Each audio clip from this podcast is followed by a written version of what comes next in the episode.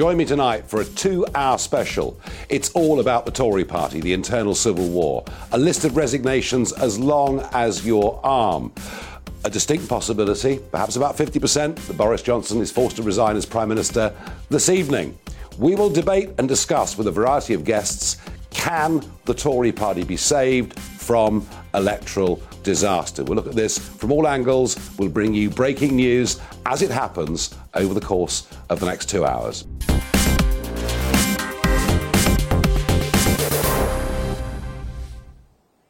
Well, last night I made the point that it wasn't just Boris Johnson's career that was being dragged down, it was actually the whole reputation and brand of the Conservative Party and indeed the broader Conservative movement in this country. And I've been making the point to many of you who are still ardent Boris Johnson supporters that he's lost a third of those people that voted Conservative in December 2019. Well, overnight, some polling from YouGov proves me wrong, proves me very, very wide of the mark. Overnight, YouGov's figure is that 54% of those who voted Conservative in 2019 want him gone as Prime Minister. It is a combination of incompetence and, frankly, downright lies. There is no getting away from it. That right throughout this Chris Pincher affair, there have been untruths and outright lies told by many in senior positions in government. And you know, after Partygate and so many other sagas, enough is enough. So I think we are right now very, very close to the end. It has resulted in a large number of resignations. Let's just go through. Let's just get a feel for the magnitude of what has happened in the last 48 hours. It began, of course, with Sajid Javid resigning. We then had Rishi Sunak resign. We then had Alex Chalk resigns. Yes, another one bites the dust. And we go on to Will Quince. Will Quince, who was sent out to do media on behalf of the government. And yes, with Will Quince this morning, another one bites the dust. And we go on to Robin Walker, to Victoria Atkins, to Jo Churchill, to Stuart Andrew, to Kemi Badenoch, to Neil O'Brien. And if I kept going, even though we got a two hour special, a lot of the show would be gone because there are 28 more names to add to that list. It is a grand total of 38 people who've resigned from ministerial positions from the government payroll that they were on in some form. I can't think of any historical precedent for it. I'll be joined by David Starkey and we'll talk about that. But I have to say this what is going on behind that door in number 10 now must be something like the gunfight at the OK Corral. Because, of course, Nadine Dorries is there, still flying the flag for Boris Johnson. But we are reliably informed that Priti Patel, Brandon Lewis, perhaps even the chief whip, Chris Heaton Harris, and others are there to tell the Prime Minister that the game is up. He had a very tough time this afternoon, appearing before the committee in the House of Commons, a difficult time during PMQs. For Johnson himself, it will be a personal tragedy because all he ever wanted to be was Prime Minister. But I'm afraid, and I said it once before in this little talk, and I'll say it again a combination of incompetence and lies have done for him. Does he resign this evening? Well, I would still say there's a 50% chance that he does. I'll be with you till nine o'clock and we'll bring you all of the breaking news. And my thought for this, as I said to you last night, this doesn't have to be a disaster for the Conservative Party. It could be a real opportunity. It could be the chance for a reset. Can the Tories be saved from going over the electoral cliff at the next election? Let me know your thoughts. Farage at gbnews.uk. Well, let's head straight to Downing Street, outside that door of number 10, and let's be joined by Darren McCaffrey, GB News' political editor. Darren. Hello, Nigel. Quite an incredible day, isn't it? I mean, I don't remember a day in politics like this, and we've had some pretty tumultuous days over the last six, seven years. Right now, I think I'm getting a sense that some of the cabinet ministers who've been in talking to Boris Johnson may well be leaving. There are cars uh, lining up here in Downing Street. Kit Malthouse, policing minister, very very loyal to Boris Johnson until recently, has just left the Cabinet Office, refusing to comment apart from saying it's been a very difficult day. But what we've seen today is a whole series of Cabinet Ministers traipse into number 10. We believe they've all spoken to the Prime Minister individually rather than as a collective. Some of them, most of them it appears, telling the Prime Minister, frankly, the game is up, you need to go. Not least of all because, as you've rightly pointed out, all those resignations have got to a point where it's getting difficult for the government to actually function. There simply will not be enough Conservative MPs to fill those roles rather extraordinarily. And yet we believe, you can see some of the cars now pulling up. Uh, as I say, outside Dun Street. It'll get to the point where we believe Boris Johnson, though, is still refusing to budge, and where he is suggesting he may well want to still put this to a vote amongst uh, the Tory uh, parliamentary party, even though that looks frankly like he will lose. And the reason I say that, Graham Brady's also gone in quite recently. I think to give what he called wise counsel, i.e., that it's clear today, given the numerous, very public letters of no confidence in Boris Johnson, that he does not retain the support of the Conservative Parliamentary Party. So is this, Darren, is this the 1990 moment? Is this like the moment when Thatcher went when the Cabinet said they could no longer support her? Does this happen tonight, in your view? You know what? I, I would say more likely than not, yes, and that's something I thought pretty much since the start of today, given the sheer momentum we've seen behind it. In saying that, we are dealing with Boris Johnson, and he is someone. I mean, if this was almost any other leader, they would have already gone by now. Is there a possibility he may well try and extend this out a little bit longer, even though it will frankly be quite humiliating? That is also entirely possible.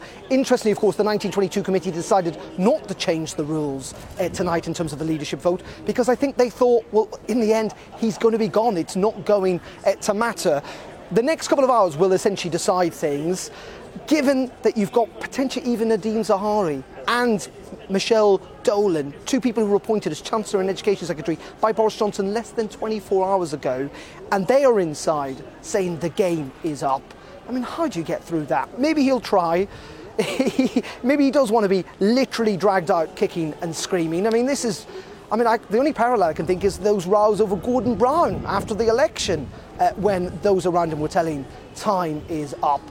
But yeah. you know, I think it will get to the point, as I say, where ministers are saying, cabinet ministers are saying, you know what, Prime Minister, this is not about you. This is about the fact that the government, at a time of economic crisis and at a time of a war in Europe, will not be able to function if you remain in charge.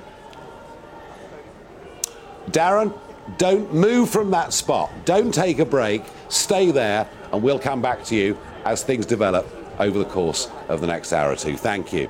Now, Tom Harwood is down on College Green. Tom, uh, one of our political correspondents.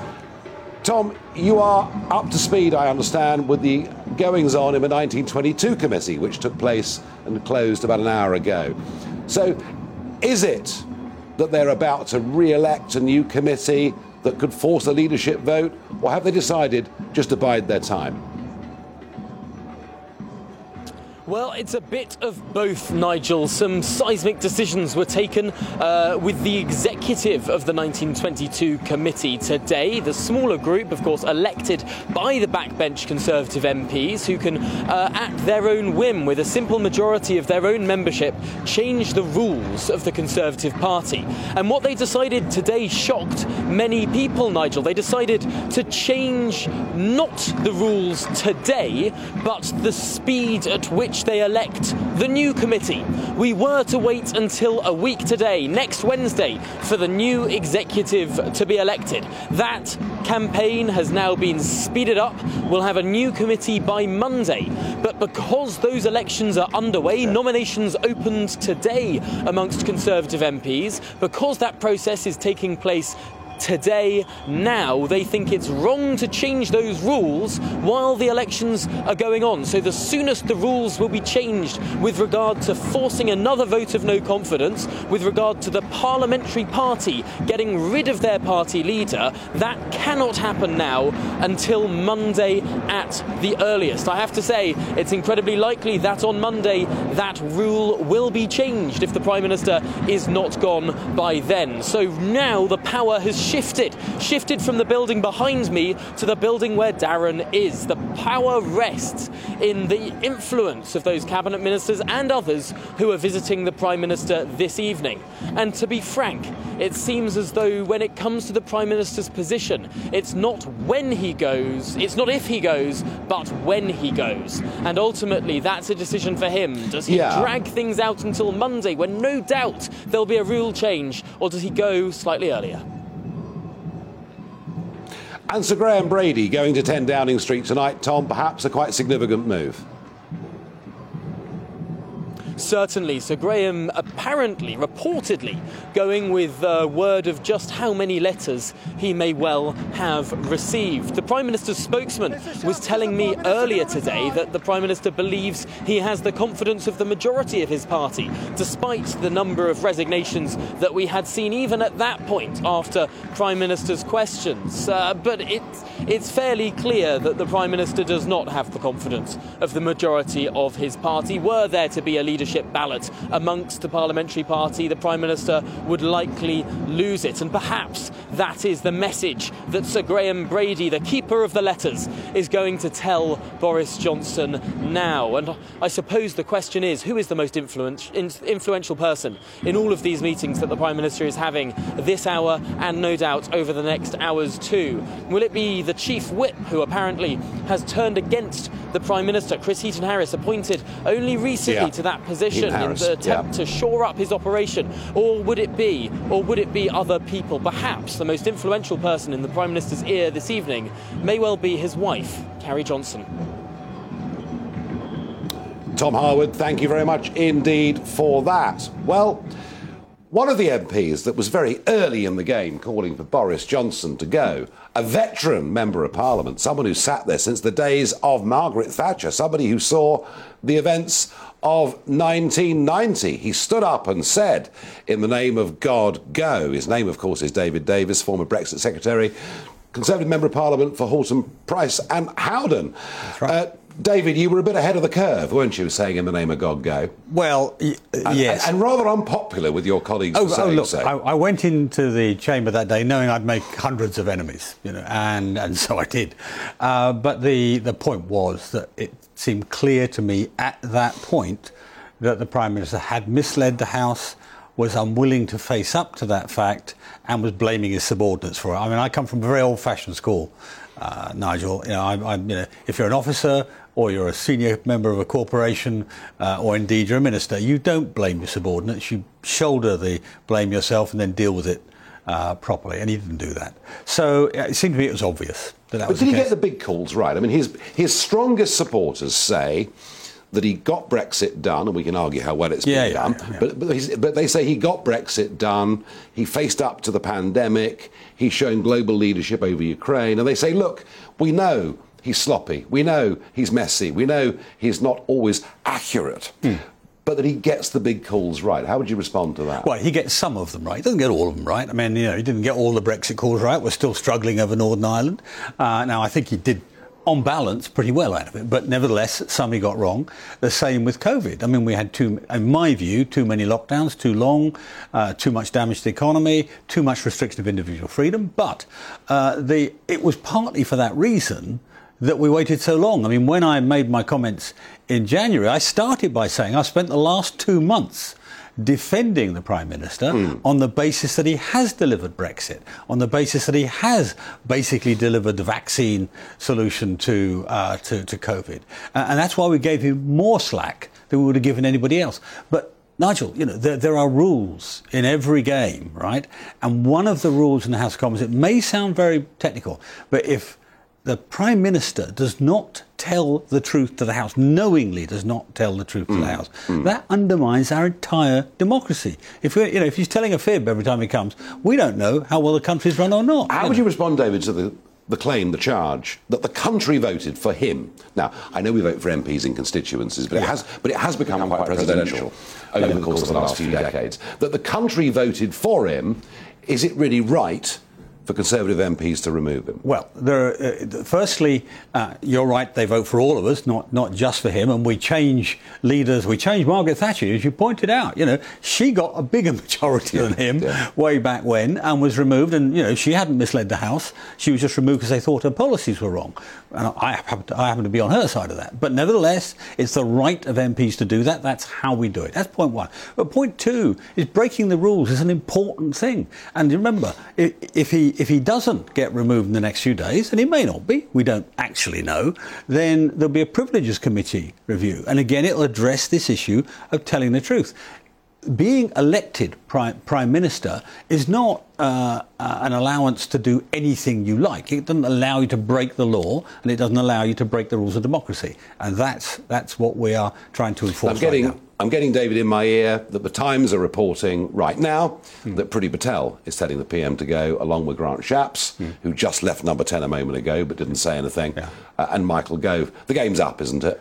I think it is. I mean, I think uh, whether it's up in the next few days or the next few months, It could be the next few hours. It could be the next few hours. You know, whether it, whether it's any of those, we don't know. But uh, you know, he's not going to be there by Christmas. I'm pretty sure of that. He may not be there by Monday or, or tomorrow. Yeah. Um, and you know, th- in a way, this is a bit of a replica of, of what happened with Margaret Thatcher. I mean, she wasn't actually thrown out by the party. She got the majority of votes. I know. Uh, but it was the it was the The men in grey suits, The men in grey it suits. called in those well, the- days. the, the joke always was, you know, that the chief whip would go in with a pearl handle revolver and a bottle of whiskey. Yeah. And the joke was, in Margaret's case, she'd drink the whiskey and shoot the chief whip. You know, well, yeah. In a way, that's more true of Boris. He's very, very thick-skinned. Yeah. But I think that, that I think the one that'd be the big difference is Graham Brady. Because our rules, for, for, your, for your viewers, our rules are that you can only have one confidence vote a year. That's in order to Yeah. enable But those rules can be changed with a 22 committee change, and that's That's correct, and and there are there are rumours around, and it's just rumours. We don't Yeah. know for sure that we've got a lot of new letters in, possibly forty percent of the party, hmm. that they have been looking at changing the rules to allow that high level to trigger a you vote even inside the year. And that, and of course, if you've got 40% letters, you're going to get 50% votes against at Of course. least. And he may be explaining that to the Prime Minister. And you know, if the Prime Minister's got any sense, he's then facing a choice between a comparatively dignified exit and being thrown out on his Yeah, ear. Yeah, quite right. and a Conservative Party, David, that puts up taxes, a Conservative Party that is big state, Yeah. uh, a Conservative Party that is unrecognisable to many Conservatives, both old and new Conservatives, I think, in many, many ways. Can it be saved between now and the next election from going over the electoral cliff? Can it be saved? Yeah, oh, I'm sure it can. I mean, look, How? I walked round. I walked around Wakefield, and I got as many, you know, dur- during the, the, the by-election, Yep. I got as many people complaining that we're not conservative anymore. That this is not the party, let alone the prime minister. This is not the party they vote for. So it's cut taxes straight away. I mean, and I mean straight away, as soon as we possibly VAT can. or, or, or corporation tax, or where Well, I cut that? corporation tax. It's not particularly popular. Because it's about to go up, isn't it, by 30%? And the, uh, and the point about that is we've been promising this for some time. So there'll be a lot of corporations will be thinking, well, we won't invest in Britain. That's jobs. That's growth. The only way we're going to get through stagflation is with growth, you know. So there's that. I'd cut, I would cancel the uh, national insurance increases. Right now we, we've got a, an increase in allowance, but we've also got an increase in rates. I'd cancel that. Uh, I'd, uh, uh, I'd, I'd take the VAT off of fuel. We said when we were going for Brexit, we were going to, this would It allow us promise. to do. It was the a- trouble with all your ideas is the budget deficit gets even bigger. yeah, no, it doesn't. Look, the first thing to say is this: we collected more money, right, in the last year than we ever have in taxes, than we ever have in, in, in running into a recession. This will create. This is what's creating the recession. Uh, the Treasury uh, uh, underestimated the amount of tax they collected by up to 90 billion, depending on which forecast you take. That's madness. You know, you know, you do not handle a recession by increasing taxes. And and the Treasury keeps saying, oh, if we put if we cut taxes, it'll increase inflation. No, it won't. What economics textbook did that come out of? You know, so we've got to hit all of those things quite hard because that's the first central thing. But also we've got to go back to actually meeting our manifesto undertakings, whether it's on immigration, whether it's on the size of the state, whether it's on the approach to a whole series of things. We have to start keeping our promises, and I think a new leader could do that. David Davis, thank you very much indeed. Well, there was David Davis laying out what could be described as a conservative manifesto. Goodness gracious me, he's not a social democrat. No wonder he's not in Boris Johnson's cabinet. But I keep talking about 1990, and I talked about 1990 last night because I could see the parallels. Two cabinet ministers resigning, uh, and clearly there is something going on behind those doors of number 10 as we speak that is in some ways similar to what happened in 1990. And of course, it's very easy to live in the moment to think this is the most dramatic thing that has ever, ever happened in politics. But I wonder, perhaps a good thing for GB News viewers and listeners to get some sense of historical perspective because Boris Johnson is not the first Prime Minister ever to be in trouble with his party in Parliament or in the country. And I'm very pleased to be joined by historian David Starkey, looking very like a 1940s BBC newsreader. On the contrary, if it had been a 1940s BBC newsreader, I would have been wearing white tie well, rather I, than slumming it in I, black. Well, yes, perhaps very 60s. Yeah. Um, David, good evening. Good evening. Um, I made the point: Prime Minister's in trouble. There's nothing particularly new about that. But when you look at that list, I mean, I know a lot of them are PPSs, but they're still you know, on that government list, that third of Conservative MPs, 38, as we went to air, 38 resignations over the course of the last two days. I've been comparing this to 1990. Would that be right or not? No, it's, it's much bigger. Uh, in the sense of numbers involved. I think also the sense of turning of mood in the House is it's much more like you know, Chamberlain and Churchill there is much more that sense of revulsion. So that was the, that was the 1940 moment exactly. after the failure in Norway Precisely. of the British there Expeditionary is, there Force. There is that sense that this has gone wrong. The trouble is, there's no Churchill. There's also no sense of anybody with a serious alternative policy. And um, this is my fear. And uh, there's also, I think, something very different from 1940 Chamberlain was a man, you know, he's autistic, a man without very significant public presence. With Boris, I think there's a genuine sense of tragedy, but it's a tragic comedy. Here is somebody who was, in many ways, so good and yet equally so bad. He got exactly half the qualities you need of a prime minister. In other words, he's got a degree of wit. He's got yes. a presence. You, you're making the point Charisma, about big, optimism. Oh, yes. the boosterism. And yes, that. Yes. Unfortunately, there are two fatal flaws. David, David Davis was talking about untruthfulness. Mm-hmm. And I, I, fear I'm a bit of a cynic. I think the point is he conspicuously gets found out. that, that's the problem. But yes, you need a measure of, as it were, a fundamental honesty. One of the problems, I think, is we've gone wrong by creating all of these civil servants who are supposedly in charge of, you know, morals and whatever. Truth, the way he was found out and the way it's been brought down, is being brought down, is the proper way through Parliament through the sense of so, so, so. So in, in a sense, scrutiny is working in that uh, sense. Uh, but, but not in the sense of you know, the Department of Propriety and Ethics, how completely preposterous. It's simply that his MPs have lost confidence in him, which is how a Prime Minister goes. A Prime Minister holds office by virtue of having the confidence of the Commons. He has manifestly lost it. So this this shift, the sh- there is, with all his skill, a fundamental shiftiness, a slitheriness, the greased piglet remark of David Cameron. But there's another great point. comment, it's a wonder. It's the only thing Cameron will be remembered for. You know, an absolutely negligible prime minister, but one good joke. And you know, very few of us get into a dictionary of quotations. He will. He will in. with that. He will. Uh, but just one point: the Please. really big issue is that Boris is incompetent on detail. He is catastrophically incompetent. To begin with, he franchised his mind to Cummings. Cummings played the role of a kind of Thomas Cromwell. Mm. But the trouble is, our Prime Minister's got to be two things.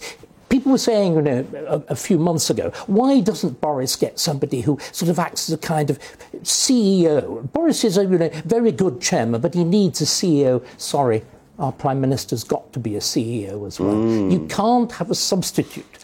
And you know why Churchill was so great, why Thatcher was so great. They got the big picture and they could deal with the small. That wonderful quality of Churchill. He can read a minute. He can read a document and fire off, you know, instantly. There's marvellous memos. Action this day. Mm. He picks somebody up on grammar. This is the kind of English up with which I will not put. You know, that sense of specific, brilliant detail. Thatcher was exactly the same. She could read a document and she could read it once. She could remember the detail. I mean, can you imagine Thatcher or Churchill saying, I don't remember what the COVID regulations Yes, or even, I can't remember that I was warned about Mr. Pincher's behaviour. Uh, just, it, it, I mean, despite the fact he produced quite a good line. Yeah.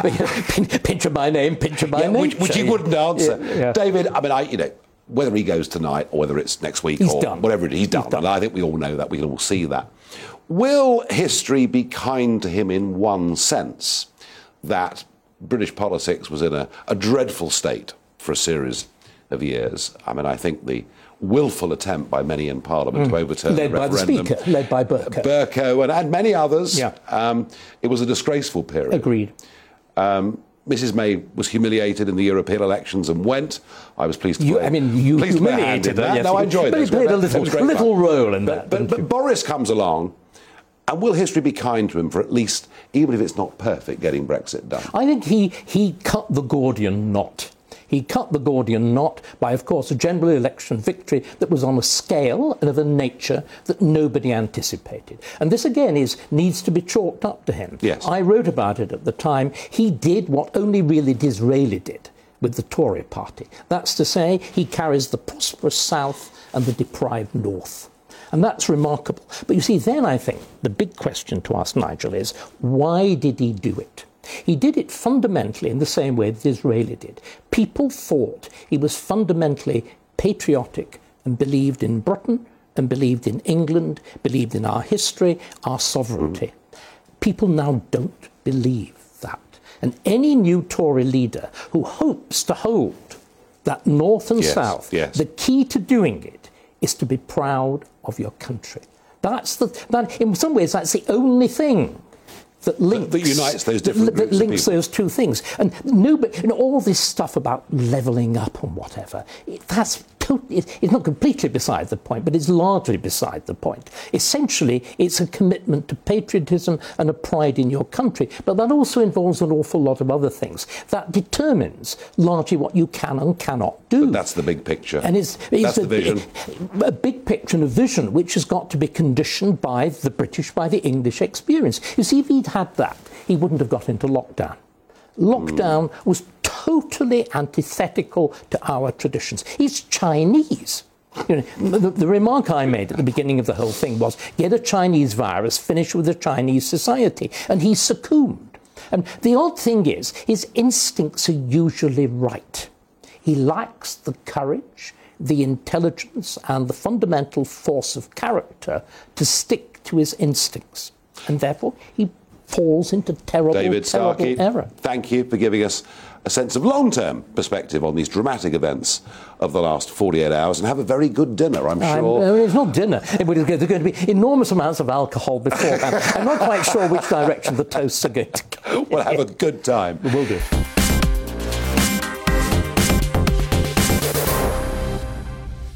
Well, it's a very dramatic evening. We don't quite know what's going on behind those doors in number 10. I likened it earlier to gunfight at the OK Corral with Nadine Dorries leading the pro Boris side and others, such as Priti Patel, we're now told, telling him he simply has to go.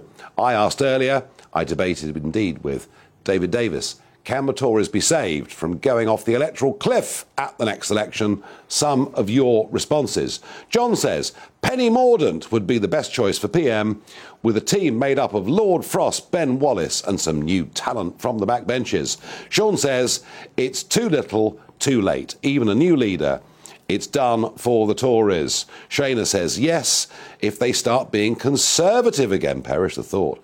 Tracy says never again. And Titch says, with that load of lightweights, probably not. And I have to say, I did think one of the funniest things that Keir Starmer did today, he called it the charge of the lightweight brigade. And that was actually a very, very good line. Now, we've got Darren McCaffrey there in Downing Street, watching that door opening and closing. And if we get any big, significant news, we will go straight back there live. But I thought amidst all this depressing doom and gloom and internal battles going on within the Conservative Party, one of the themes that I've covered ever since I started here on this show on the 19th of July last year, but indeed for a couple of years before that, was what was happening in the English Channel. I could see these numbers were going to explode, and indeed they have. I sense that overnight we might just have had the first, oh, Rwanda's failed, everything else has failed. But we may just have had a piece of good news overnight that may well significantly reduce the numbers. Now, today, there were five boats in, six boats in, 200 plus, and one en route as we speak. But there's been a big series of arrests overnight that I think will slow what I'd thought in the next fortnight could be absolutely enormous with very good weather coming. GB News' Home Affairs and Security Editor Mark White has the full and I believe good news story for us.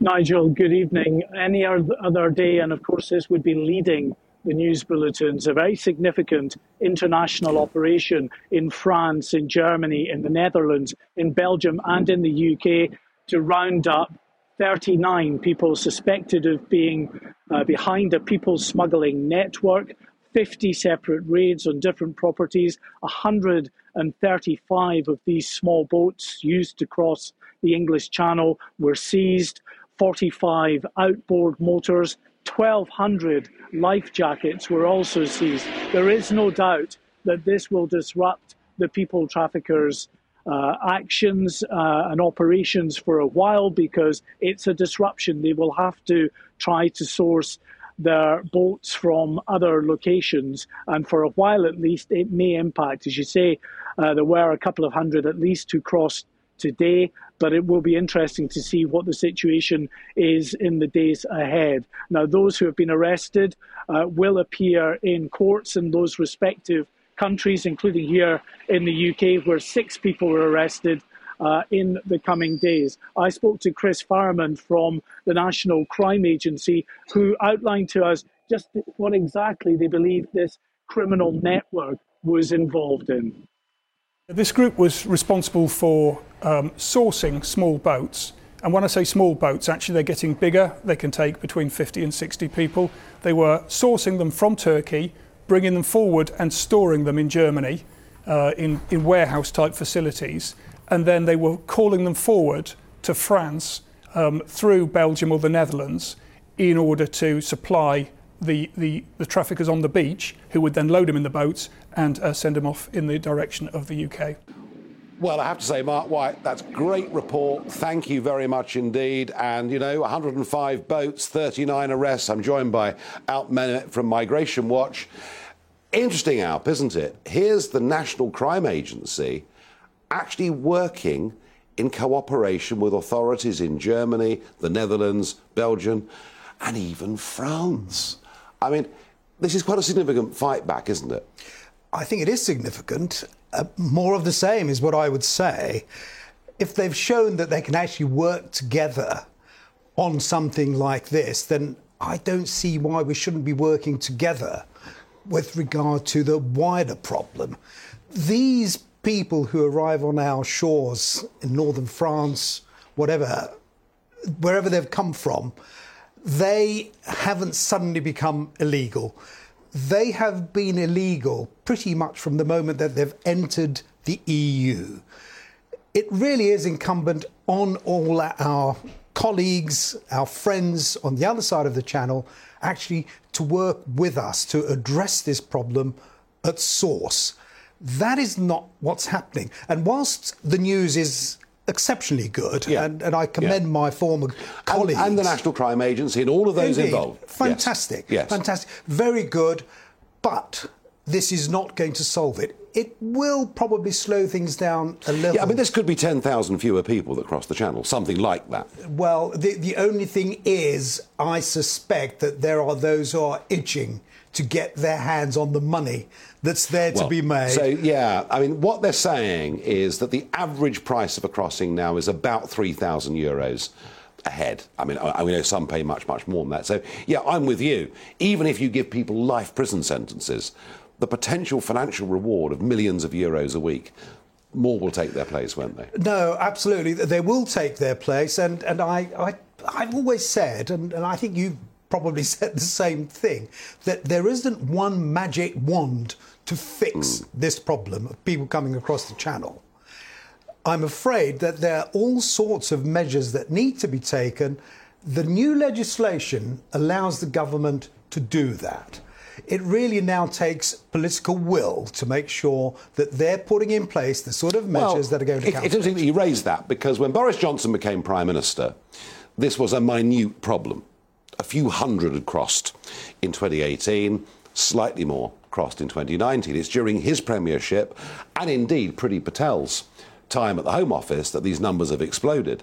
Um, assuming this is the end of Boris Johnson, and I think it is very, very close, is it likely that whoever is the next Conservative leader uh, could campaign hard on these issues that you care about so? Well, uh, if they decide that they're going to keep to their manifesto promises, then yes, I think whoever is going to take over, assuming that Boris Johnson does go, whoever takes over, I think what they must do is realise that people all over the country, not just in the red walls, but particularly in the red wall constituencies, want immigration addressed, want both immigration legal, reduced. both legal and illegal. Legal. The one thing that Boris Johnson has overseen is the whole loosening up of a system that actually could have worked in Yeah, the right well, direction.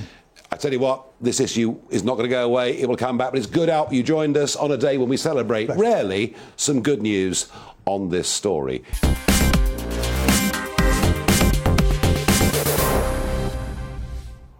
Well, welcome back. I asked you earlier can the Tories be saved from the electoral cliff at the next general election? Your reactions. Barry says no. Glennis says, I followed you, Nigel, and subscribed to UKIP, but I've lost respect for you due to you turning on Boris. Glennis, turning on Boris? I stood aside for him at the last general election. I got rid of Mrs. May, which the Tory backbenchers weren't able to do at the time. I don't think Boris would even be there if I hadn't helped him on his way. And I wanted Glennis for him to succeed. And yes, we've got Brexit, but it's nothing like the kind of Brexit that I wanted. So I haven't turned on him. I've just decided he's not the man that's going to deliver us a proper Brexit, control of our borders, or many other things. Peter says if Boris was doing his job correctly, he would have sacked Rishi Sunak and Sajid Javid a long time ago, given the state of the economy and the NHS. Let's hope he can see clearly now and actually sack Priti Patel for the state of illegal immigration. Peter, I think we may have moved on uh, tonight from Boris Johnson sacking people, it seems to me.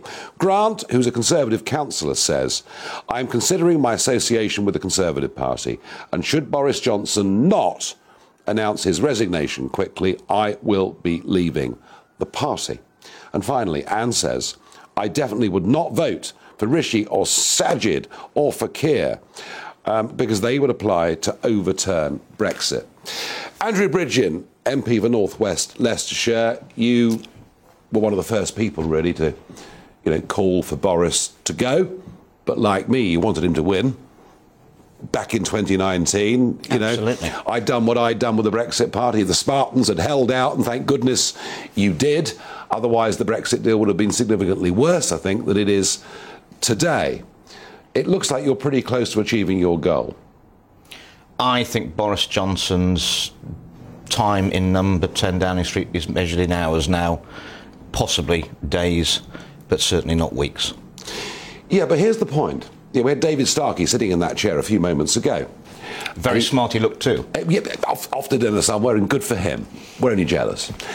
But Starkey made the point that Chamberlain, who was a decent man in many ways and tried to do the right thing but didn't get it right, you know, when Chamberlain went, there was an obvious replacement, a giant figure, a figure who'd been a huge figure in the First World War and the interwar years. You know, you're on the, uh, I mean, you are on the verge of ditching your most successful electoral leader since Margaret Thatcher, bar none. You haven't got a clue what comes next, have you? No, but we have a mechanism which has, in the past, delivered leaders, and I think it will deliver a leader. Uh, the Parliamentary Party has its say. We whittle it down to two. Uh, and I have great confidence in our membership. I mean, historically. But only, hang on, hang on. The members only get a say in this. When it's down to two. Once you've whittled it down to two. So, but I'm asking you, is there anybody. The, can the you, Parliamentary can, Party has never been more Brexit focused. Um, I think it's probably as right wing as it's ever been. So I've got confidence that we'll get the right to, to the membership. Is it, is it, it, is it right thinking? No, but it's been a strange parliament. I mean, a lot of the new intake have barely cut their teeth in the chamber because we had two years of, of COVID lockdowns. So we could get a leader. We, we could get a new PM who's even worse than this one, then. Um, that is always a risk, uh, but I think we're in the position with Boris Johnson and questions over his integrity and leadership where it's no change, no chance, Nigel. I agree with you. Um, I, I campaigned to get Nigel for, uh, to, to, get um, Boris Johnson into number 10 to get him into the leadership of the Conservative Party. We had he delivered an 80 seat majority. Yeah. It's been whittled down a bit now, but um, you know he's squandered that. I can't think of many Conservative policies over the last two and a half years that I can hang our, we can hang our hat on. I'm convinced if we get a Conservative leader with Conservative policies dealing with the major threats to um, our country, um, which are serious, both economic and uh, you know, geopolitical, um, that we will be rewarded by the electorate by being returned to government in two and a half years' there, time. You've been in government. We've had a Conservative Prime Minister now for 12 years. And just looking at the way you know, post-war politics has worked in Britain. Mm-hmm. After a long period of time, it tends to be time that the other party gets in. Well, I think that, that if you look, if you yeah. look at, at, what's been happening in the government over the last seven months, the total concentration of policy has not been on dealing with the big issues facing the country. It's about keeping Boris Johnson in number ten. And if Labour had a leader and some policies anything like, they'd be 20 points ahead. The fact that they're not. No, I agree with that. I agree with that. So, one, one thought here. Could Boris Johnson have one, is there one last throw of the, I mean, I doubt it, but could there be one last throw of the dice? Does he call a general election? We've already looked at that option. Um, the Palace have said the, the Lascelles principle would apply. It's only Boris Johnson who can't command a majority of MPs in the House of Commons another Conservative leader would be able to, in which case it would allow the palace to refuse a snap general election. Now, we understand that the weekly audience with the Queen is taking place this evening by telephone. Whether that's today by coincidence, whether it was pre planned, I simply don't know. Can the Conservative Party, I mean, at the moment, you're headed, in my opinion, for a 1997 style wipeout. That's my view. You won't agree with that necessarily, but that's my view. We're not facing Tony Blair, it's, it's Keir Starmer. Well, I get that, but the Liberal Democrats could win lots of seats from, from, Surrey right the way through uh, to Land's End. Uh, there are lots of those red wall seats who, whilst they did vote for Boris, also voted against Jeremy Corbyn, who they saw as unpatriotic. Indeed. You know, there was Brexhaustion. Just please, can we end the agony? Yes. I mean, we all felt it, you know, at the time. There were Remainers saying this, yes, let's get Brexit just, done. Just, just let's move on. Deliver it. Can the Tory party be saved electorally between now and the next election? They can, but we need the right leader. and we need to get on with it quickly, and we need to deliver for the British people. They will reward us. Um, but there are huge challenges out there around the world, threats to our way of life, but also, you know, the economic situation has got to be dealt with. And what would that entail? In, in, in, in the Bridgen world, what would that entail? Um, I, I, think we've got to reverse the national insurance uh, increases. We've got to reduce corporation tax. That's, that is actually fiscal self harm. We will not get more money in. Uh, we got more money in dropping dropping the taxes. We've we've got to create uh, a, UK that uh, people want to invest in, and we've got to increase the prosperity of our, of our people, and that solves all the, the, the union problems. When we make the country prosperous, then people don't want to leave the union because why would you want to leave something that's that's so successful? That's the best guarantee of, of keeping the union together as well. Nadine Dorries has just left number 10. Uh, uh, what's been going on inside there tonight? Do you know? What's the gossip? Well, I'm so disappointed that the 1922 committee did not change the rules this afternoon. You're running for office, yeah? Well, yes, and that election now will be Monday, so nominations close on, on Monday lunchtime. The election will be in, in the evening. I'm hoping we'll get a slate uh, of candidates in who are minded to change the rules. We could change the rules and have the um, second confidence vote on Tuesday. I thought they would have changed the rules today even they were correct, they could have changed the rules. Clearly, they couldn't agree to that. That would have allowed Sir Graham Brady to go and see the Prime Minister this evening, say, Prime Minister, either you resign tonight or first thing in the morning, or you're going to face a second uh, confidence vote. And there's absolutely no way that he could ever It's, survive. it's always it. the case, Andrew. I mean, you had an opportunity to get rid of Theresa May in 2018. Yes. December 2018. You know, she'd come back with that deal at Chequers. David Davis, who sat in that chair earlier, resigned as Brexit Secretary. Dragged Boris out, kicking and Boris screaming. reluctantly Had gave, to, had to go with him. gave up the ministerial car a few days later. And it's odd because the Conservative Party has this reputation for being ruthless. Actually, it's gutless, isn't it, really? Not really, because ultimately. Well, you didn't get rid of it, did ultimately, M- M- Theresa May got a, a better result in the confidence vote than Boris Johnson is, a percentage of the party supporting her. And six months later, she was forced out by the threat of a rule change. Um, I think it's you know, Boris knows the rules. That's how he became leader of the Conservative Party. So why did the 1922 committee, which met tonight, why did it decide to kick the can down the road? Do we? Why do we not have a Conservative party with members of Parliament with courage and conviction? Why are they all gutless careerists? I wouldn't say that. I, I'd be interested in, in the post mortem. I, I did ask um, Sir Bernard Jenkin on the terrace after the 22. I said, why on earth haven't you changed the rules? Why? He said, because we're going to have the elections on Monday. The elections were planned for Wednesday, so I think what they've done is a compromise and said, we'll accelerate that process. It, that's effectively a vote on, on the Prime Minister. He can't win. He has lost Lee Anderson. He's lost. Uh, no, Lee Jonathan- Anderson, Lee Anderson did support him Absolutely. last Whole time heart. round. 148 of you didn't. Jonathan Gullis is his biggest cheerleader in the chamber. He resigned yesterday.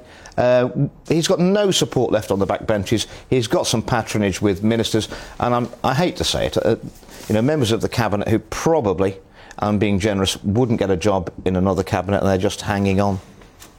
Careerists, weak, gutless careerists. We need to put the country first, Nigel. You know I that. know that. I've been arguing that for a long, long time. Andrew, it looks like you've succeeded. It looks like your campaign succeeded. It looks like Boris Johnson is on the way out. Um, assuming that he does go in the next week or so, is there anything nice you can say about him? Yes, I think history will be nicer to Boris um, when we look back, when we've got over over, over this the shock of, of, of how he'll leave. I think history will be will be kinder. They'll look at Brexit. They'll look at dealing with COVID, which are unprecedented uh, things. You know, one of those in a term of Parliament is, is quite considerable. He he had two pretty much back to back, and then the, the war in Ukraine, where he set a, a good policy and, and led the way. But that, that just can't make up for his hum, human failings. And maybe there is another analogy between Boris Johnson and Winston Churchill that they both were, there were dragon slayers, and when the dragon was slayed, we didn't need the dragon slayer anymore. Boris is unsuitable for actually running a government. So is this with regret? Um, no, because I know this is the right thing for, for the country. We can't carry on with Boris Johnson. Um, it is one scandal after another. He said he's not going to change. I believe him. He's telling the truth then. You can't change Nigel. I can't change. No, We're the same age as Boris Johnson. It's all far too late, and, and nobody can uh, no, no, nobody right. can beat political gravity. Even Boris Johnson. There's no way out of this for him. He has lost the support of the Conservative Party. Thank you for joining me.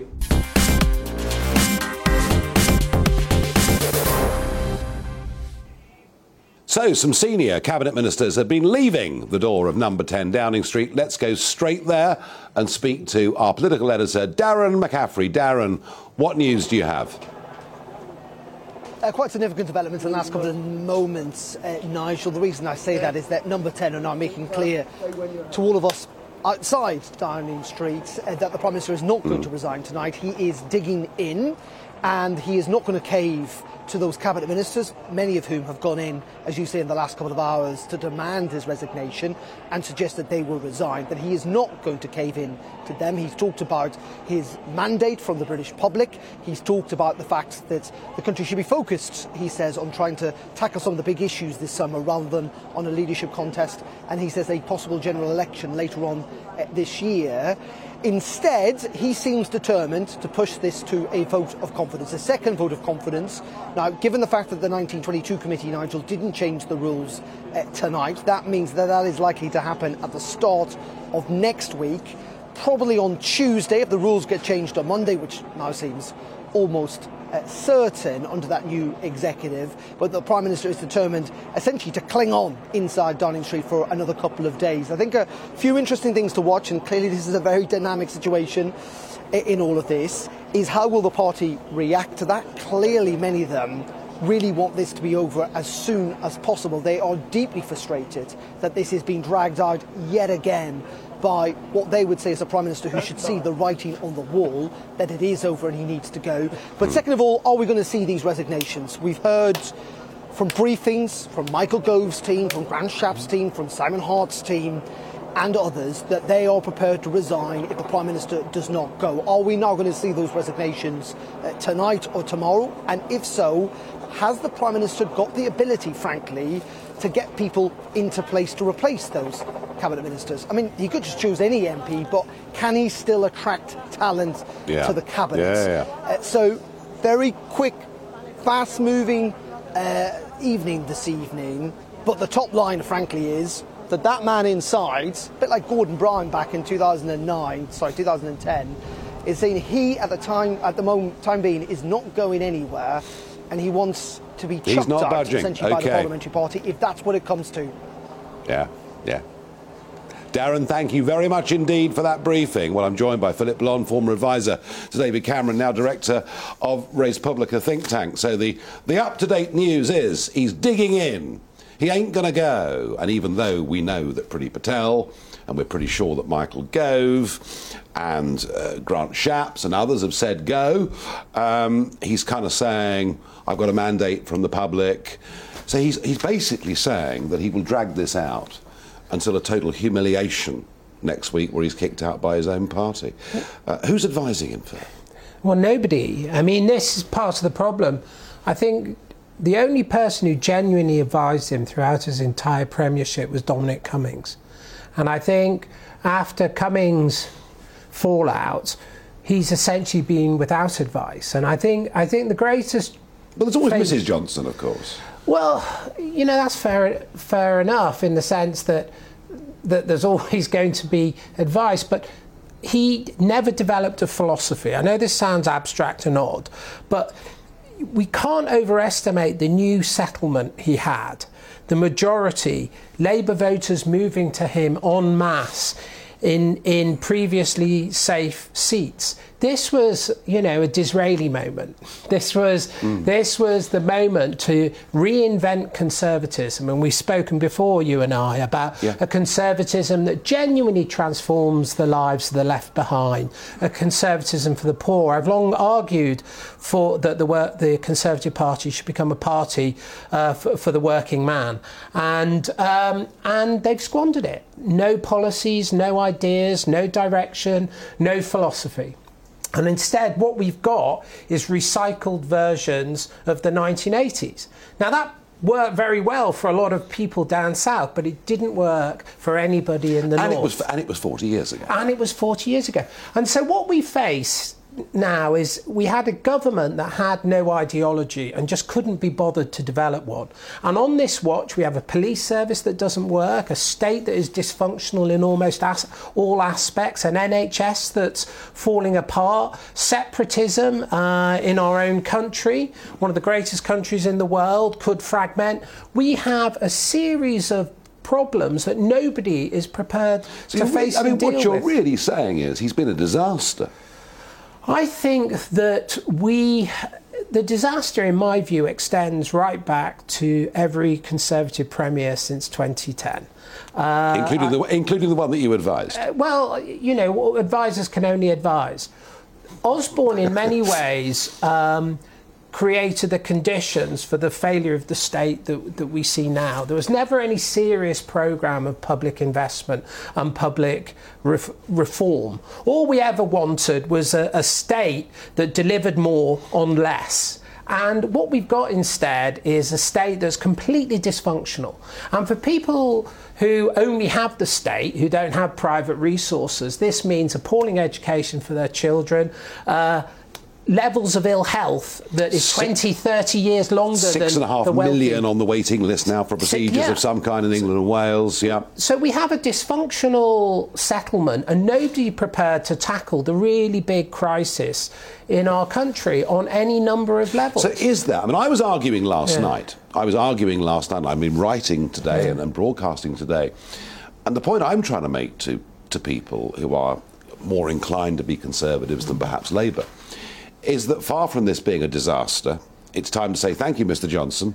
For what happened in 2019, you know, David Starkey sat in that Mm, chair an hour ago and said he cut the Gordian knot on Brexit. I mean, let's give him credit Yeah. for all of that. But is this maybe not an opportunity for the Conservatives over the course of the summer to have a proper debate about where the party goes and how it's led? But here, here's, here's kind of where we should have our discussion. Everybody who's on your program, well, not everybody, that, many who are on your program say we want to return to real conservatism. But that real conservatism is just the offer from the 1980s. It never delivered for people in the Red Wall. The reason why people in the Red Wall voted Labour in droves for 40 years is because what was on offer wouldn't transform them. We don't seem to have anybody in the party who's prepared to do what Disraeli So- did so just- and reinvent So just cutting taxes, just cutting taxes isn't enough, is your point? Just cutting taxes isn't enough because it will. We're not reinventing the state to make it work for for people for whom it's never worked. We're not reinventing education. Class is still the biggest barrier in our country. Mm. We are like we think we're different from India. But in India, they have caste. In Britain, we have class, and class is dictated by, by place. And in Britain, still, the biggest predictor of your outcome is the postcode where you're born and your mother's level of education.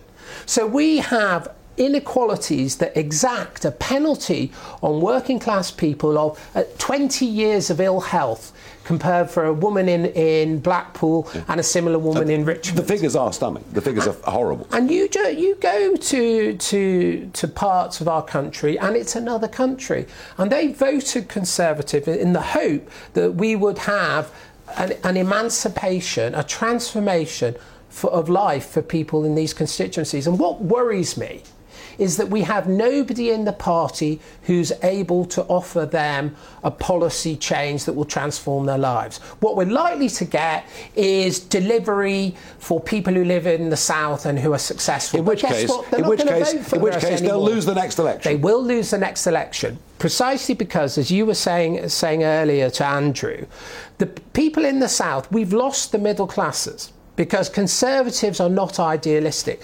Middle class people in our country are idealistic and they've been captured by a perverted idealism of progressivism and leftism.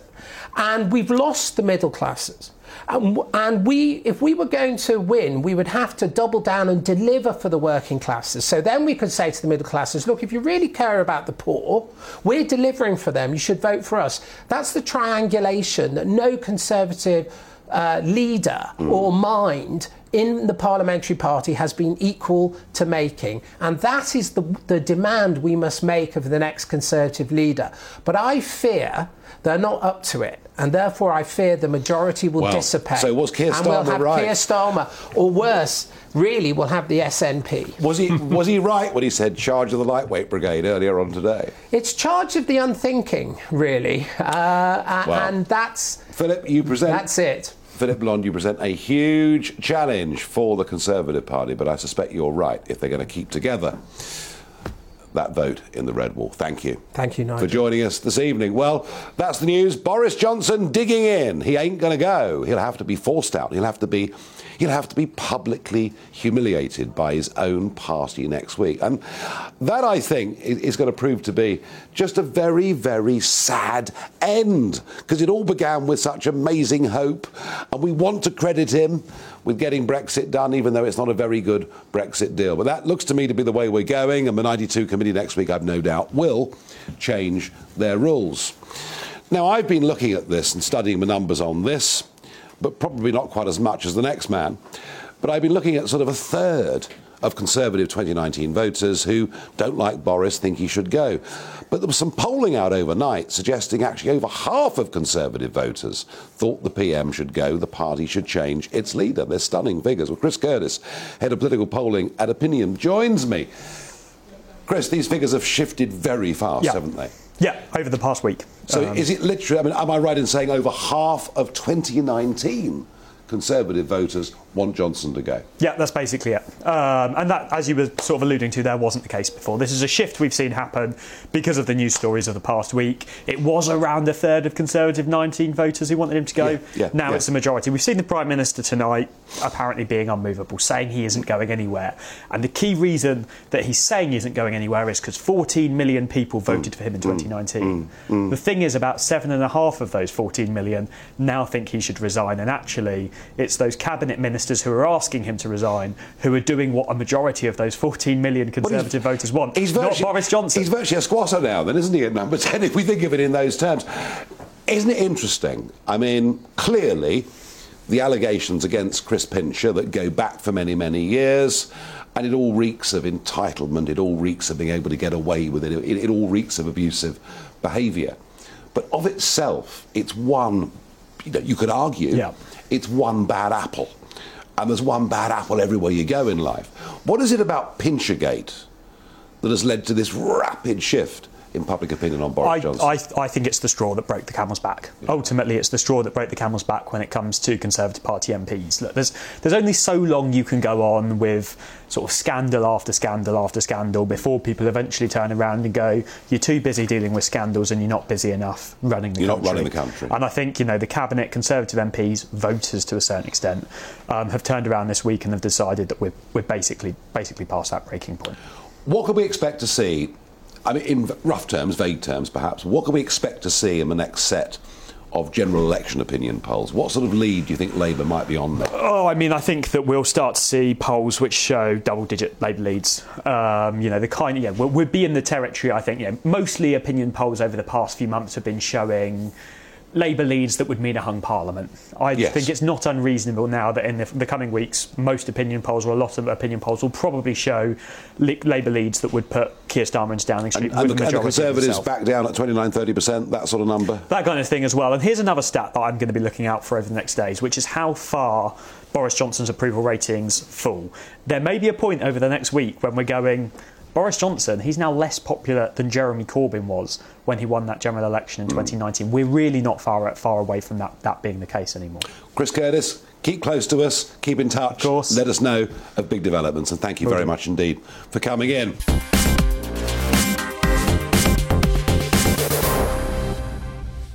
Well, one of the issues we talked about last night, indeed with Liam Halligan, GB News' economics editor, was what was happening to the pound sterling. And the pound sterling has been falling quite sharply over the course of the last few weeks. One of the reasons, of course, for that is that the governor of the Bank of England is saying we're going to have it worse than anybody. Our inflation will be worse than any of our main competitors, uh, and our recession will last for longer than theirs. But one of the other aspects of this is really interesting. The dollar is strong, not just against the pound, but it's at a 20 year high against the euro. Folks, let me give you a clue why this is going on. America is self sufficient in energy. Much of Europe has made itself wholly dependent upon Putin's Russia, and we import about half of our gas far more than we need to. So the effect of energy, the worries about further energy shocks. Some banks are saying, don't worry, with the recession, oil will fall back to 70 bucks a barrel. JP Morgan this week warned oil could go to $380 a barrel. So you pays your money, you takes your choice. But two stories this week that I thought were worth us talking about because perhaps, and I think it is inevitable that Boris will go, whenever we have the next contest for Tory leader, energy policy is going to be very, very high on the agenda. Two stories that I found completely astonishing. One was the front page of the Sunday Telegraph business that barely got a mention elsewhere, which was factories are told to prepare for gas rationing this winter. And the story in Bild yesterday that a tenement block in Hamburg with 600 residents have been told hot water is only available to them for one hour a day, leading to the headline it wasn't even as bad as this after World War II in 1945. Well, joining us is a friend of the programme. We've discussed this more than once. Clive Moffatt. Clive, energy. Yes. You've been warning about it for a very, very long time. That German story is extraordinary, isn't it? It is. It is indeed. I mean, no hot water. No, yeah, no hot water. But our companies actively being warned that mm. gas rationing could be coming. That's right. This winter. Uh, Putin, well, we can speculate, but Putin perhaps going to take control of the whole of Donbass. It looks that way. Yes. And as the rhetoric of the West rises yes. up a few more notches, I mean, all he has to do, surely, is just turn down that tap a little bit. We could be in very real trouble, couldn't we? Yes, I think since we last spoke about this issue, which was several weeks, I mean, uh, even months ago, I think. At least two months back, yeah. Um, what I was warning about, the possibility of energy rationing, yes, has, has become a probability rather than a possibility. And I think BEIS government are beginning to realise that and are now floundering around to see what can be done to try and mitigate the impact both on business and the consumers. Um, we are, as you say, why are we in this situation? We are dependent on gas, natural gas for heat and power, a lot of it. And we are also dependent on imports of it, particularly in the short term on LNG shipments. And everything that you've read in the last few weeks is all contributed to the fact that the LNG market is going to get tighter and that there will be a scramble for LNG uh, particularly from the likes of Germany and also uh, throughout the Western yeah. Europe. We've yeah. got an issue with Norway and supplies to Europe as well. So the, the, the, situation is that in that in that position we are faced with potential rationing. What we need right now is a energy security contingency plan in my view. And that would mean storage and things like this, which we've basically. There are four things, yeah. We've been getting rid of. Please outline the four things that yeah. need to be done because I this think is, there are four things that need now, to be done. As, as we face, we're midsummer now, but as we face towards autumn and winter, this could become yeah. the most important issue. Yeah. But first of all, worthwhile making a point that it's not just the invasion of Ukraine why we're in this. We're all we're in this years back because of the decarbonisation programme and the rush for green energy and the marginalisation of gas, which meant nothing could be done to underpin gas investment of any kind. But that aside, we've got a situation where um, we need to do four things. The first thing is there has been talk with, between Centrica and government about reactivating the Rough gas storage facility. That deal needs to be done quickly. Centrica have said that it could be ready within three, to, three to four months. I don't know what the technological issues are because it's been closed for some four years. But that needs to come. If that came online, what they would need is some form of guaranteed financial return from government to compensate for actually the cost of actually getting so it back in, online. So increased storage. But it's not a big deal. At the end of the day, what does it give us? We have two days of storage across the whole country at That's the moment. We're going to get nine days if we get it, but it's something. Yeah, all right. The other thing that needs to be done is that um, people don't know this, but the National Grid has responsibility for keeping the lights on, but it does not have the same responsibility for matching demand and supply short term in gas. So if the market's short, basically the only reaction to that and is to simply blanket curtail supply to industry, which is the first line of. Hence, um, hence the warning that's yeah. been going out. hence industry. the warning that's gone out. Yeah. My view is that three years ago, I took a delegation of the Gas Security Group to National Grid and said, look, this is likely to happen. This is a possibility. So why don't we set up a demand side reduction scheme which has a financial option incentive built into it, which would allow you to know in advance how much of industry we're prepared okay. to voluntarily curtail. Um, that scheme, I think, should be put in place. Second point is uh, issue relating to um, keeping the lights on. Uh, the government needs to make available capacity payments to ensure that mothballed and existing gas and coal plant can come on stream on demand when required. Okay. Yep. In, in that we include the 30 gigawatt of small scale power which is in diesel, fired by diesel and gas, which sits outside the transmission network but is close to uh, communities, And which Clive- can be turned on. And Clive, final point because time is short. Right. Final and the final point is that we need an education program.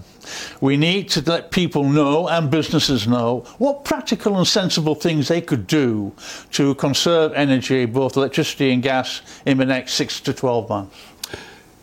Clive Moffatt, as ever, knowledgeable, brilliant analysis. You've been ringing alarm bells.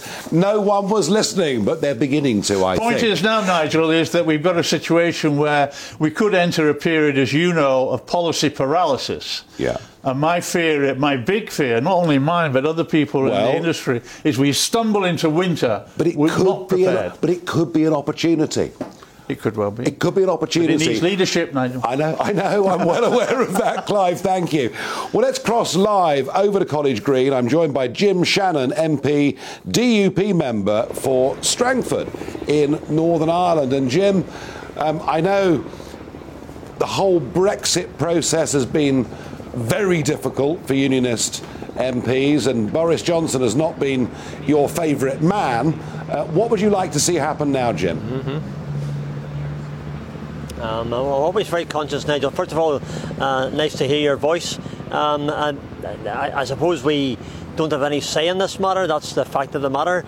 Uh, the Conservatives were the ones that make the decision. They're making it now. Um, how does this change from the, the last vote of confidence? I think it's a major change uh, if we look at the figures. Um, 38 of the MPs who have resigned were on the payroll, and we all know that the payroll staff uh, endorsed. Um, Boris's uh, uh, um, pr- prime ministership the last time round in leadership of the party. This time, 38 have resigned. So that number, I think, uh, uh, changes the the whole uh, mathematics of the case. Ever mindful that we don't have a say in this matter, and it's not our decision. But I think, uh, looking from the outside in, observationally, uh, it seems like Boris is. Um, um, and, and if it's true, if it's true that uh, some of the senior cabinet members Yep. have asked him to reconsider his position, uh, and that seems to be the case, including, I understand, uh, at least it's rumoured anyway, the Secretary of State for Northern Ireland, who has been a very, very loyal supporter to him. I, I think the, the, the, the mathematics the, the, uh, of, of the case are changing and will change the, the outcome and the final decision. Well, Jim, Jim, let's let's assume that's right. Who would you, who would you as the DUP like to see as the next prime minister? Who do you think, as the DUP, can deal with the protocol issue? Uh, I, think, I think we probably sh- should put on record that you're absolutely right, uh, uh, Nigel. Uh, Boris has not been our favourite child uh, over the last three years. He's told us things, and, and, and, and you know that, I know that. He hasn't delivered. But uh, in fairness, Jim, over Jim, this last uh, uh, six Jim? weeks. Yeah, Jim, can yeah. I stop you? Yeah. Can I stop you, Jim? I'm sorry. Uh-huh. We're just getting news through. This is coming out through the BBC that Brandon Lewis has resigned as Northern Ireland Secretary. Just, just Right. would like a quick reaction, Jim, from you to that news, please. Well, I, I think that endorses a comment that I've just made there, Nigel, uh, that I understand that the Secretary of State uh, was unhappy as well. That's now been confirmed. If he's resigned, then I think the, the emphasis now and the momentum is building uh, for the Prime Minister to reconsider his position. He, he- he's not the only uh, Minister uh, who uh, is, uh, has now resigned. Uh, there are others in the pipeline. Um, I, I must say that I had a good working relationship with Brandon Lewis. Um, he, along with the Prime Minister, was quite uh, uh, pursuant of our position in relation to the Northern Ireland Protocol. Um, if he's out, uh, and, and shortly it could well be the Prime Minister himself, Yeah. uh, then then the, the people that may take his place, that's what I want to talk about. Um, there was a commitment uh, from from uh, Boris to to putting the union back to the way it was pre-Brexit, uh, which meant that Northern Ireland was an integral part of the United Kingdom. Who can carry that on? Well, who's the real unionists uh, uh, that, that are in the shortlist? Uh, pro- probably has to be uh, Ben Wallace. Uh, certainly, I think Penny Mordaunt would, would somewhere feature in that, and probably Liz Truss. My discussions that, that we have had, and we had a, a, briefing of the Northern Ireland Protocol about three weeks ago, Nigel, and, and Liz Truss did that. She was quite positive yep. in relation to her delivery of the Northern Ireland Protocol in its entirety. I, I know okay. that's something that you wish to see as well when you okay. when you were involved, and, and I certainly do. So pro- probably those three, some of those three, yeah. Okay, Jim Shannon, thank you very much indeed. Okay. Now, it's not just been the usual suspects. It's not just been the Andrew Bridgens and co who've been raising their voices over the course of the last 48 hours. Some really rather loyal uh, supporters of Boris Johnson, including the MP for North Somerset, Dr. Liam, the Right Honourable Dr. Liam Fox. Liam, I'm looking at your letter here, and you make it, you know, very, very clear that you've never been, you know, you've always wanted Boris to do well and supported him, but you kind of say in this letter with a, with a heavy heart, with a heavy heart, I am today withdrawing my support from you. As I no longer have confidence in you as leader, I urge you to do the right thing and resign. Was that a difficult letter to write? Yes. I mean, I've, I've, I've, supported every Conservative leader since I was elected in 1992. I always want the party to succeed because I think the Conservative Party at its best is always good for the United Kingdom. I just no longer believe that it's true of Boris Johnson's leadership. And, and really for, for three reasons, Nigel. One is he, he committed a, a, major error when he became Prime Minister. He had a cabinet composed only of people who voted for him. I don't know any Prime Minister yeah. before of, of, of any party who only did that. And it created a kind of us and them from the very beginning, almost a party within a party reinforced in the last few days. Is that by, because, just quickly to interrupt you, is that because he doesn't like being challenged? I think it's, it's a sort of winner takes all mentality, which just doesn't work in politics, especially not in the Tory party, because the Tory party, at its best, is a broad coalition. I've always said we avoid external coalitions by maintaining an internal one. Um, uh, and at our best, that's who we are. The second problem is, is the dissembling that we've had recently, where ministers can't go out and give an interview because they find by the time they get home that the line has changed. You know, we, we, or, or, that it just simply wasn't true. Or, or, that it wasn't true, but, but it has changed. And that's, that's really difficult for ministers because, you know, having done, done that for a number of mm. years uh, myself and, uh, and having been party chairman, where you, you are the minister for the Today programme, as it were, mm. uh, and if you don't have the faith that what you're being told is true, uh, then it's very difficult to have the confidence to go out and do it again. The third reason is, is policy. As I, as I, intimated in my letter, um, the recent tendency towards uh, protectionism for me is steel ag- tariffs. It's against my entire DNA as a conservative. I'm a free market, free trade. High taxes. Uh, we've got our spending is too high, Big our state. taxes are too high. Our debt interest payments are too high. We should not be spending money that we don't have. We should not be borrowing money to pay for spending that we can't afford.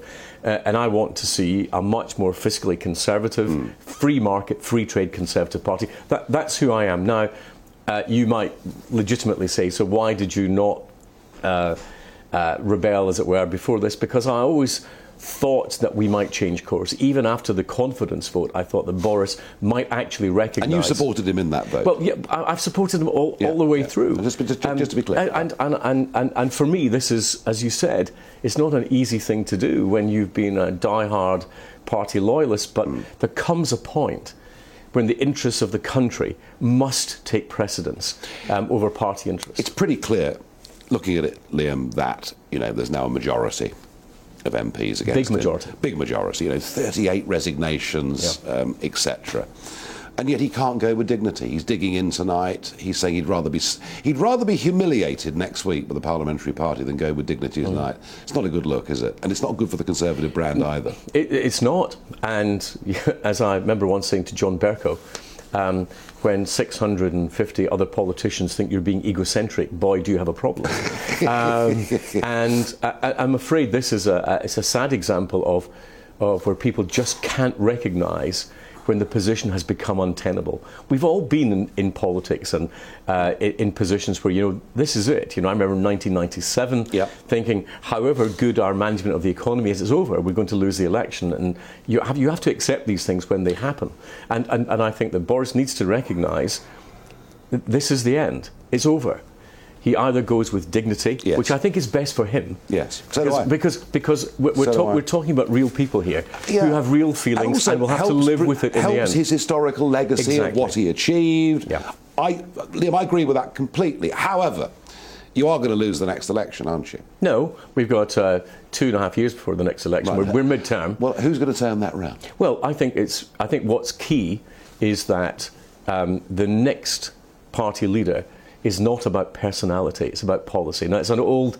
You, you and I would agree I mean, on that. listen, you, you- and I both know that personality has always been central in politics, and that today, with 24-hour media and social media, yes, of course, the policy is vital, but it needs personality too, doesn't it? Yeah, they're not mutually exclusive, Otherwise, of course. otherwise, otherwise, if Labour was led by a big charisma figure, they'd be 20 points ahead already, Yeah, well, they? they have got neither. They have got neither personality nor policy, so they've got a double disadvantage. We've got the advantage of an 80-seat majority. We can still make change happen in the right directions. We can still create what I would like to see as a much more free market United Kingdom.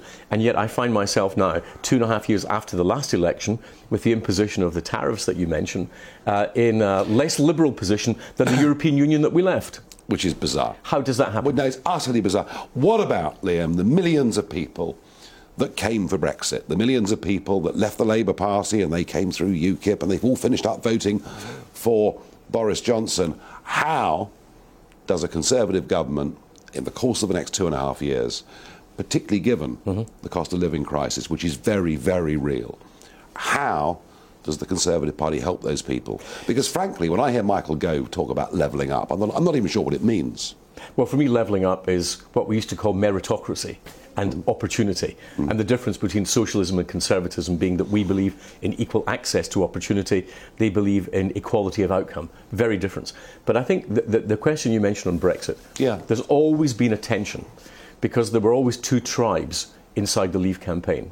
There were the little Englanders who didn't like the EU because it was foreign and all they wanted was to transfer all under a union flag, and they didn't necessarily want to undo the European Union legislation and its extremely uh, uh, restrictive and regulatory functions. The, the second group was what I would call the globalists, who didn't like the European Union because it wasn't foreign enough and it was restricting Britain's horizons. For the first group, Brexit was the end point. For the second group, Brexit was the starting point. And I want to see a Britain outside the European Union taking advantage of its freedoms, uh, helping to shape the global Well, institutions in a Liam, way that's in our image. I think actually, Liam, there were different reasons for voting Remain and different reasons for voting Brexit. I'm not sure, sure I completely agree with, with your analysis, but it doesn't matter. The fact is, Brexiteers thought a new dawn was coming for British politics. Uh-huh. They hoped and believed a new dawn was coming. And thus far, it hasn't happened. Do you think there is, within the ranks, of the Conservative Party, be it in cabinet, although we don't know who's in cabinet at this moment in time, be it in cabinet or on the back benches, is there is there someone with that talent who can do something remarkable, not just for the party but for the country? Yes, I do, and I think that the difference has got to be that next time we look for a team, we have a team approach that builds on our strengths, but it has to be not a single personality that, that dominates everything, but, uh, but an intellectual team that understands what needs to be done, builds on the best of conservative principles on, on free markets, on free trade, on, on uh, international rule of law, and so on, on democracy, human rights, all the things that, that a generation ago I took as first principles, but seem to have dissolved away. Um, Yeah. I, I want. I want. Well, you were a Conservative Party in those days. I want my conservatism just a little darker blue. Okay, Liam Fox, thank you for coming in and sharing your thoughts on all of this with us. Thank you very much indeed. now, earlier on today, Keith Bays, who works as part of our team, after PMQs, was down on College Green, voxing various MPs, mostly Conservatives, and this was their mood at midday today. Of course, I think it's the it's the right thing to do, and he needs to do it immediately. The, you, you can't have a situation where, let's be honest about it, you can't have a situation where you have a prime minister whose word can't be trusted. And it isn't just in Parliament; it's in the country overall, and it's internationally as well. He brings down the whole political system as a result of his lying. Well, I'm afraid I have said that before, of course, and things have then only worsened since then. Uh, and I'm afraid it is it is now time. I think we're beyond uh, we're beyond trying to find reasons to just keep plugging on. A bit. Last two and a half years, the Prime Minister's got Brexit done. People said he couldn't do that. Then we he got the first vaccination in Western Europe, and that's now been given to billions of people across the world, protecting them. We've got the lowest unemployment for 50 years. He's ending the illegal migration uh, from Europe. He, he's led Europe's response to the terrible war in Ukraine, and today we have the biggest cut, tax cut for decades.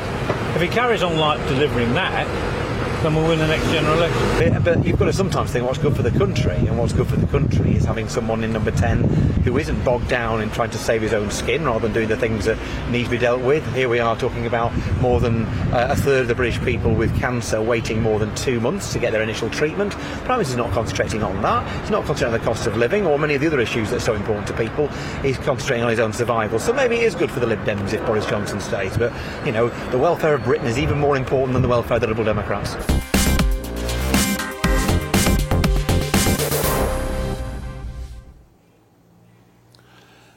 It's been a long old day. It's got to be time for a pint, really, hasn't it? And I'm joined by Steve Smith, founder of Poundland. Steve, welcome. Now, West Midlands lad, done good. West Midlands bred them through, yes. Yeah, but done good and come up with a concept of stuff that's cheap in shops, and, and, and we'll come to that and the cost of living crisis and where we are. What do you, and I haven't asked you about your politics, I'm not going to ask you about your politics, so you can Yes, voluntarily. yes. What do you make of the shenanigans that are going on? What do the businessmen make of what's going on in Westminster in the last 48 It's- hours? It's just amazing what a, a day's amazing what a day is made, really, and uh, it'd be nice to see what the outcome is. But uh, I'm just amazed what's going on, really. Bit of a circus, isn't it? A little bit. It is a bit of a Westminster. I think, see, I think some people out there in the country are quite angry about it. Oh yes, yes. Because they're saying you should be getting on with Get, getting on the with the business and the business. is- You know, the the country's a bit of a state at the moment with what's going on, inflation and all that. So it's uh, it'd be nice to get on with the job and rather than what's going on, really.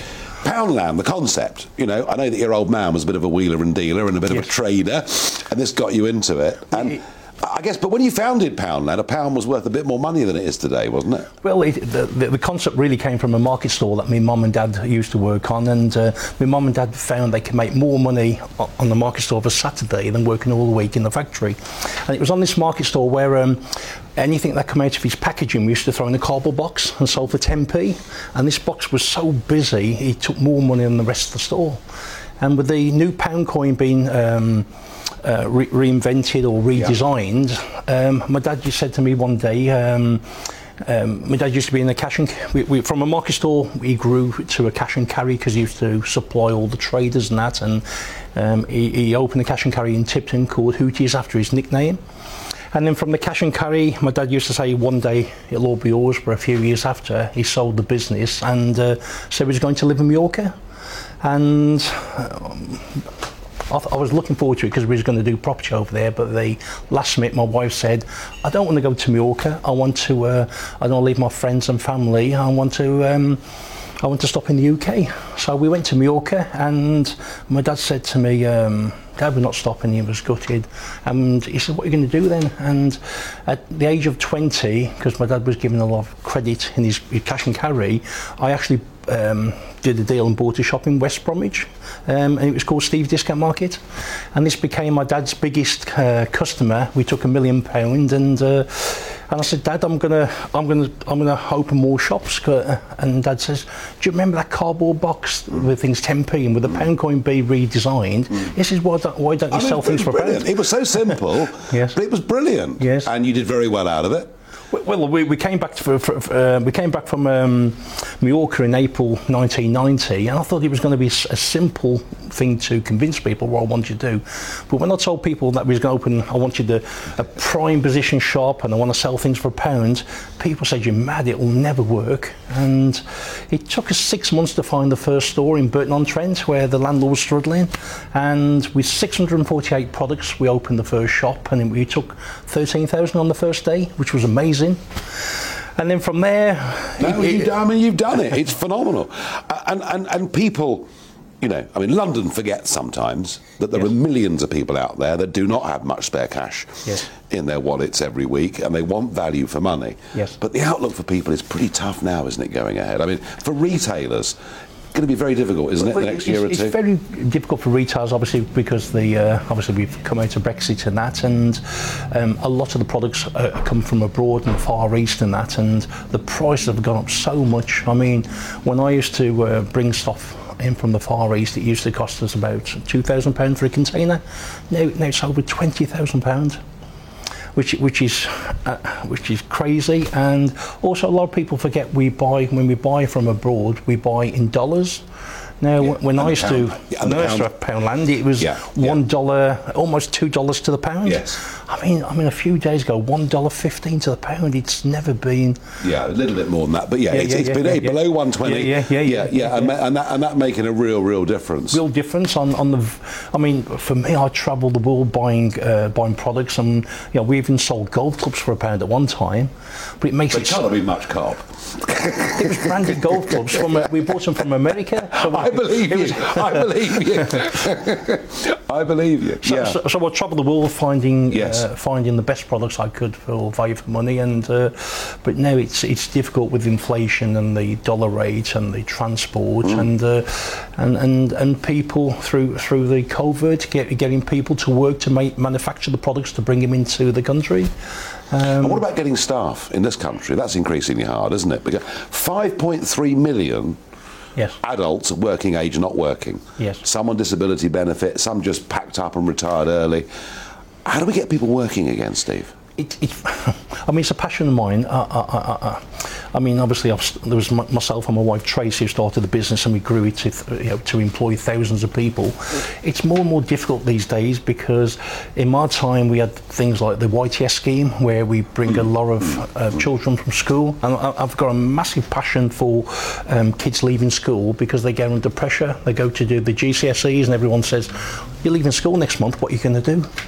And most children don't know what they want to do and I mean I was lucky on the market store because I followed my father and was able to have that career. Um, it is difficult with children these days, and especially um, a lot of kids I know uh, are on the internet, they're on the games, and a lot of them working. We've got to teach them trades and skills. We've got to give them, give them, give them some ambition, Steve, haven't we? Well, this this is. Uh, I mean, I spent a lot of time in China. It was a bit different to the government in China because they would decide we need, you know, next year we need hundred thousand plumbers, hundred thousand Yeah, carpenters, yeah. and at school you had to train Yeah. to. I mean, to I don't want to live in China, but I get what you're saying. You know, when they, Um, yeah. when they come Yeah. when they come out of a, a school, they, they could do anything they want, but they at least they've got um, Yeah, we've got a to trade. do. Do you know what? We've got to do so much more of that. It's been a hell of a busy day. Thank you for coming in and chatting Yes. with us. Congratulations. I mean, brilliant concept, Poundland. You've done incredibly well out of it. It's uh, amazing from a uh, from a cardboard box and things for No, 10 I- I- the listen. marketplace is now five billion. just goes to show. Just goes to show the simpler the concept, the better. Steve Smith. Thank you. Thank you for joining me. Thank you to all of you for being with me for the last couple of hours on this dramatic day. Boris Johnson digging in, no doubt trenches being built around number 10.